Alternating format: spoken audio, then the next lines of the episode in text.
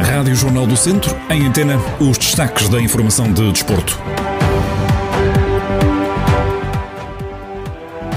Cartão do débito foi chumbado no Parlamento. Paulo Fernandes e o regresso da confiança do Viseu 2001 para o encontro de hoje com o Candoso e ainda a falta de árbitros e oficiais de mesa no basquetebol.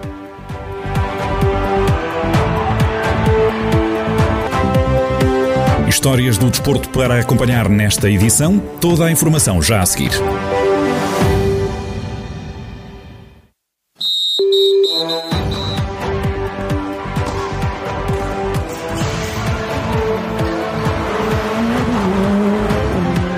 Noticiário Desporto, Rádio Jornal do Centro. Edição de Micaela Costa.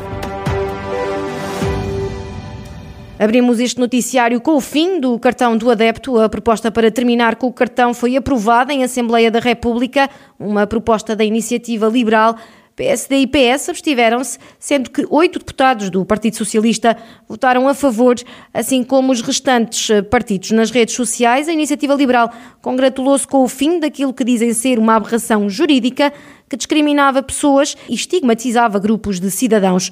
O cartão do adepto tinha como objetivo promover a segurança e o combate ao racismo, à xenofobia e à intolerância nos espetáculos desportivos, tendo sido para isso criadas zonas específicas para facilitar o controlo dos adeptos. E só nestas zonas se poderiam usar, por exemplo, megafones, tambores, bandeiras, faixas ou tarjas. Desde o início, o cartão foi alvo de várias críticas por parte dos adeptos e até equipas.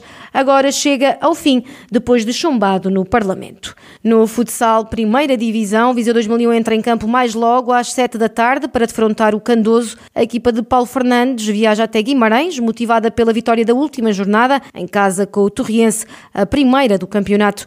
Na antevisão ao encontro, Paulo Fernandes lembrou que é sempre melhor trabalhar em cima de vitórias e que por isso o grupo está motivado e confiante para o jogo com o Candoso. Preferível trabalhar e preparar o próximo jogo em cima de uma vitória que em cima de uma derrota, natural. Que com as últimas exibições uh, que temos feito e agora com esta vitória, uh, com certeza absoluta que, que a confiança voltou aos, aos atletas. O técnico disse ainda que esta será uma deslocação complicada, num terreno onde sentem sempre algumas dificuldades, mas onde nunca perderam. Uma deslocação tremendamente difícil, é um campo onde temos sempre grandes dificuldades. É verdade que nunca lá perdemos, mas de qualquer forma nos cria sempre grandes dificuldades.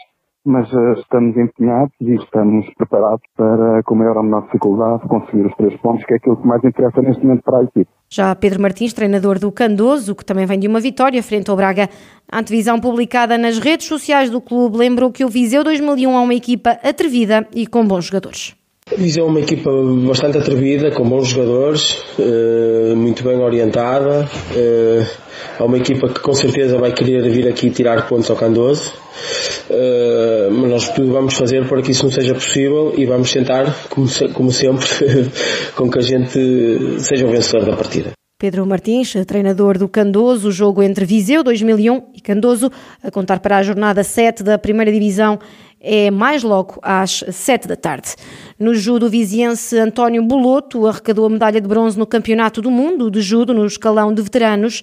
A competição aconteceu em Lisboa e contou com a participação de mais de 400 judocas, oriundos de 43 países. António Boloto representou Portugal no escalão M4 e na categoria de menos 100 quilos. Ainda no judo, o Levi França é campeão nacional de cadetes. O atleta do Judo Clube de Viseu subiu ao lugar mais alto do pódio, depois no ano passado ter sido vice-campeão. A equipa de Viseu participou com seis atletas no Campeonato Nacional de Juvenis e Cadetes, que decorreu no pavilhão do Colégio da Imaculada Conceição, em Sernache. Destaque também para Gaspar Santos Cruz, menos 60 quilos, e Tomás Rodrigues, mais 81 quilos, que levaram a medalha de bronze nos juvenis. No basquetebol, faltam árbitros e oficiais de mesa. Atualmente a região tem 25 elementos, números que não são suficientes, como afirmou José Oliveira, presidente do Conselho de Arbitragem da Associação de Basquetebol de Viseu. O basquete, tal como o país, pende muito para o litoral. Portanto, há grandes regiões de basquete, como é o caso de Lisboa, Porto, Aveiro, Setúbal, e depois temos todo um interior complicado, um interior onde uh, há de facto grandes carências a todos os níveis, treinadores, juízes. Uh, nós neste momento temos cerca de 25 pessoas, uh, entrados e oficiais de mesa, que, de uma maneira geral, têm sido suficientes para os jogos distritais, um, mas não são suficientes nesta perspectiva, que é, as pessoas não têm folgas, porque nós não temos margem de manobra. Se tivermos um jogo a mais, corremos o risco de não ter pessoas para, para nomear. Por isso, é que precisamos formar mais pessoas para seguir o desidrato da própria federação, que é ter juízos para todos os jogos. E nós gostaríamos muito de também o conseguir. Aliás, até agora temos conseguido. Para combater esta falta de árbitros e oficiais, estão abertas as inscrições para o curso que decorre este mês, dias 22, 23, 25, 26 e 27, e é feito em duas fases, como explica o responsável. A primeira fase é esta agora, em que vamos ter muitos vídeos para, para serem vistos, para explicar aquilo que nós uh, pretendemos que as pessoas percebam, que é o que é que são violações, o que é que são contactos faltosos, uh, isso vamos, vamos ilustrar com muitos vídeos. Uh, vamos dar uma panorâmica geral e depois vamos ter uma, uma pequenina, tudo online, portanto, normalmente das 8 às 10 da noite, portanto, segunda, terça, quinta e sexta, de 22 a 26.